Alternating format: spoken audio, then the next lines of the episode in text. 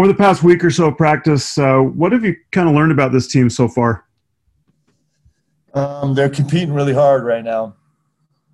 So we challenged them about we challenged them maybe 10 days ago in just our normal workouts. We felt like um, guys were working hard, uh, but they weren't um, they weren't competing at the highest level, um, competing to win every drill and everything we did.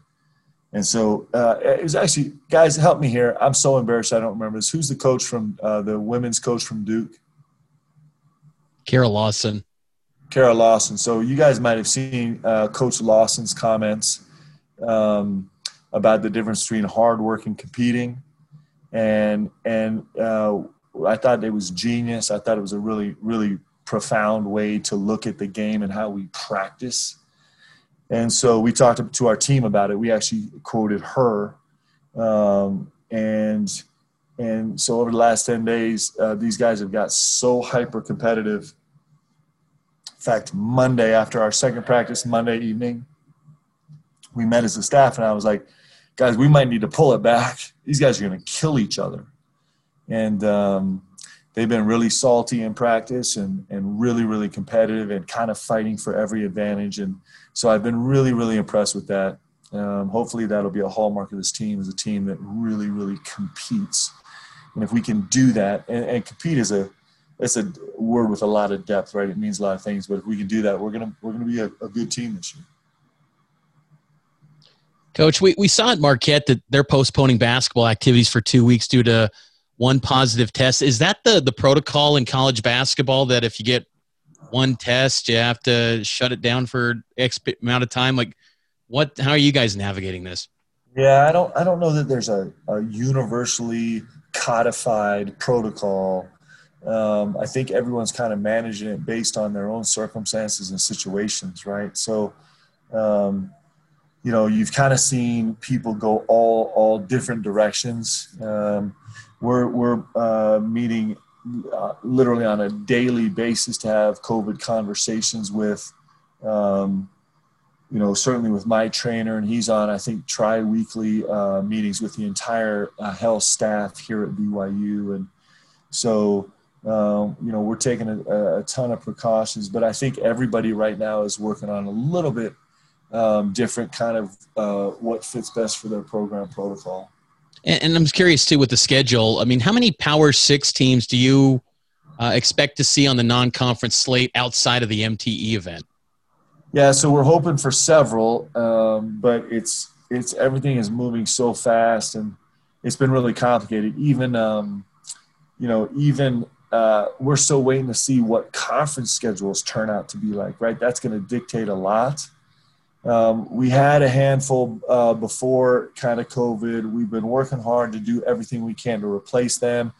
Uh, and it's actually not, it's actually not, um, it's, we're not actually ch- chasing, you know, for example, we're not chasing Pac 12 or Big 12 or Big 10 schools as much as we're chasing top 20 and top 30 and top 40 schools you know what moves the needle for us is when we play top ranked teams and so wherever they come from um, that's who we're trying to trying to chase we're trying to get as many games as we possibly can uh, among prognosticated top 50 teams it's not easy there's nothing guaranteed but that's what we're working for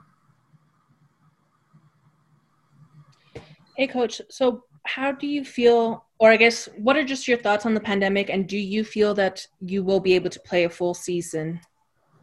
Yeah, we're really, really hopeful. Um, you know, just based on the history of the last four or five months in, in every sport, minus the NBA, uh, we have every expectation that there's going to be hiccups and, and sideways things along the way. I mean, that's just the expectation based on the history of the last four or five months, right?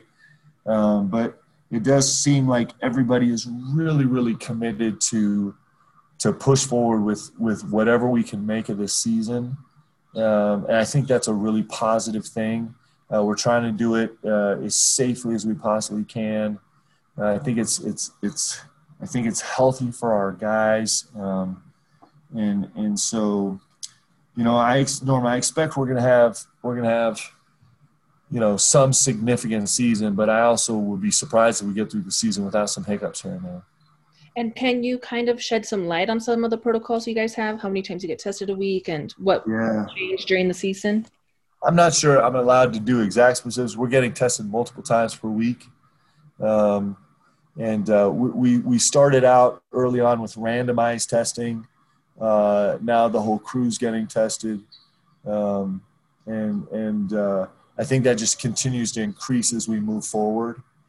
And um, and just kind of so and along with testing is you know we're still wearing masks in the office you know we're trying to do our staff meetings outside on the on the santiago plaza deck outside of the coach's suite uh, when we meet together staff and we're still doing zoom meetings as a staff um, you know our guys are, are, are wearing masks they're not wearing them during practice but they're wearing them kind of through warm-ups and um, you know we're, we're washing hands uh, multiple times during practice and and trying to take every precaution that we possibly can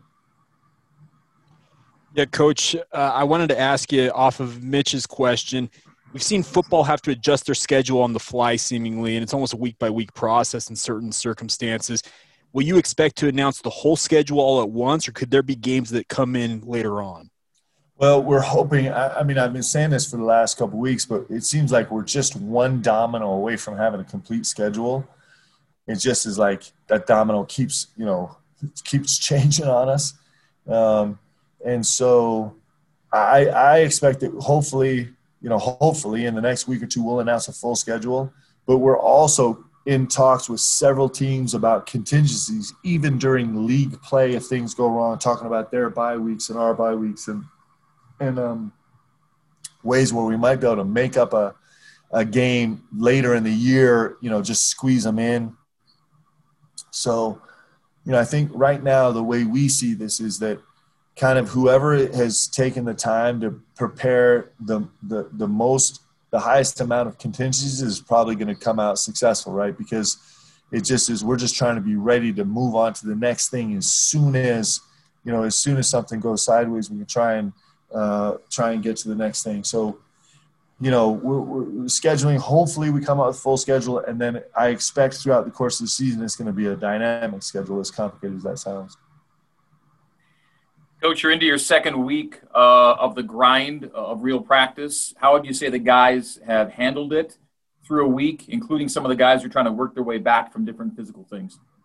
Well, t- uh, this morning was was oh, you know we had completed a week as of Wednesday, and this morning our early morning practice was the first one where um, you know I'm in my office and and we're we're you know so I, I can hear the balls bouncing in the gym, and for the first week I kind of heard you know um, balls bouncing 20 30 minutes before practice. There was a lot of juice in the gym, and then this morning was the first morning where I was like, man, I only hear one or two balls bouncing it wasn't because guys weren't there. It was because guys were there, kind of like trying to take a nap right before practice and and uh, trying to wake up.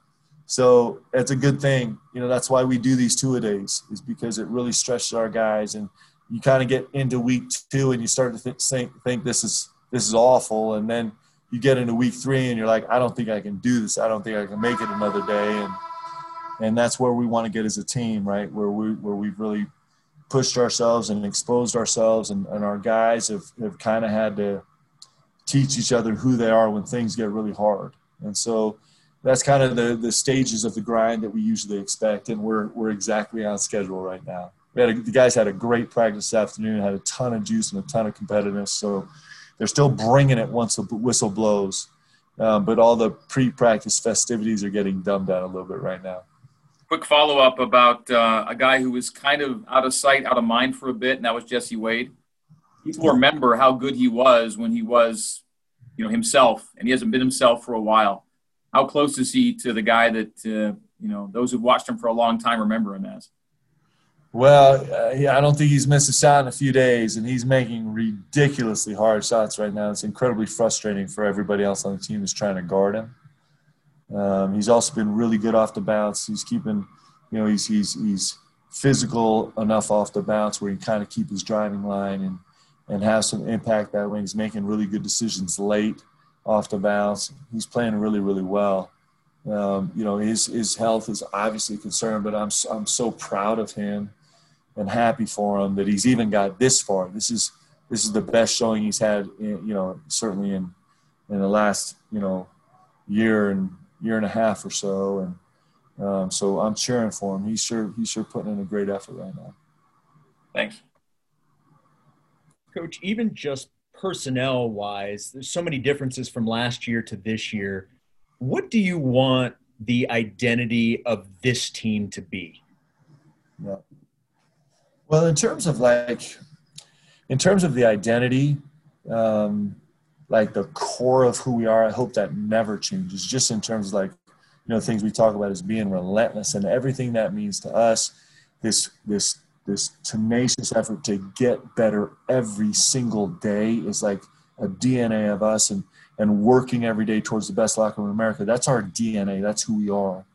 And I hope that this team can even be better at those three things than last year's team was. And I hope that every team that puts on a BYU jersey can be that. That that can be the core of who we are. Um, when you start to talk about like schematics and game plans and rotations and even pace of play and um, you know those things with this roster are going to be incredibly different than last year just because we have such a different roster and so uh, we're learning that all together right now um, and we're trying some new things that we've actually never tried before that we're we're actually trying to create uh, you know a hand hand specially made for this roster and so we we don't know how that's going to turn out, which is pretty exciting, right? We'll get to see and kind of kind of figure it out together. How is this team in terms of handling all of those new things? Are they able to pick things up pretty quickly? Vets pick it up incredibly quickly, quickly, and the rookies have no idea what's going on. Like you, you come to practice, you watch our rookies, man. It looks like their heads spinning about to pop off. They're like, ah, it's so delightful.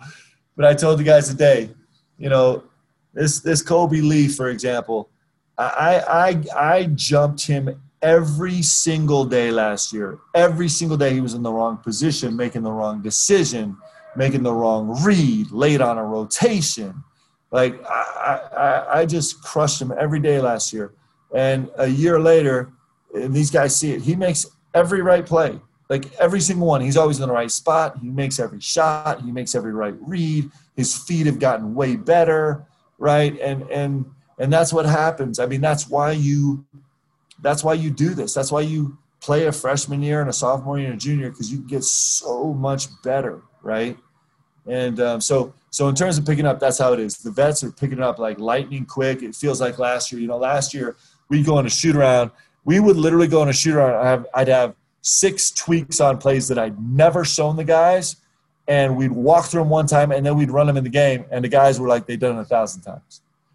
And with our rookies like we'll we'll work on a play and practice that we've done five on oh like 50 times legitimate over the last two weeks and like two passes in they have no idea where they're going or what they're doing or what they're supposed to be looking at or seeing right so it just depends it really does break down to kind of experience Thanks, Mark. Hey, hey, hey we're going to have Hunter Miller go, but before Hunter goes, that'll be the last question. I'm, I'm going to ask Darnell's question. He's at the state cross country meet where it's really loud, so I'm going to ask it for him. He, he wants to know, he says, with so much depth, how does that affect your rotation plan?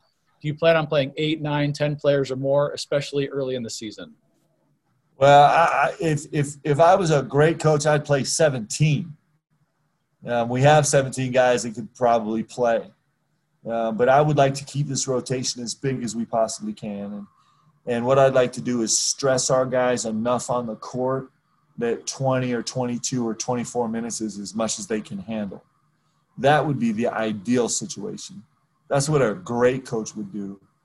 I'm, I'm more in like the average to below average coaches, so we might be stuck with an eight or nine player rotation, but we're shooting for a bigger rotation. I'd like to get there. There's a lot of advantages about – being able to go deep into your bench. And um, hopefully, we'll be good enough as players and, and a locker room and, and, and a staff that we can get that done. Well, Coach, before Darnell left the Zoom meeting, he kind of stole my question there a little bit. But uh, my question, uh, in regards to the depth, uh, but also the versatility of this team, you have a lot of guys that can play a lot of different positions, length at all, at all positions here.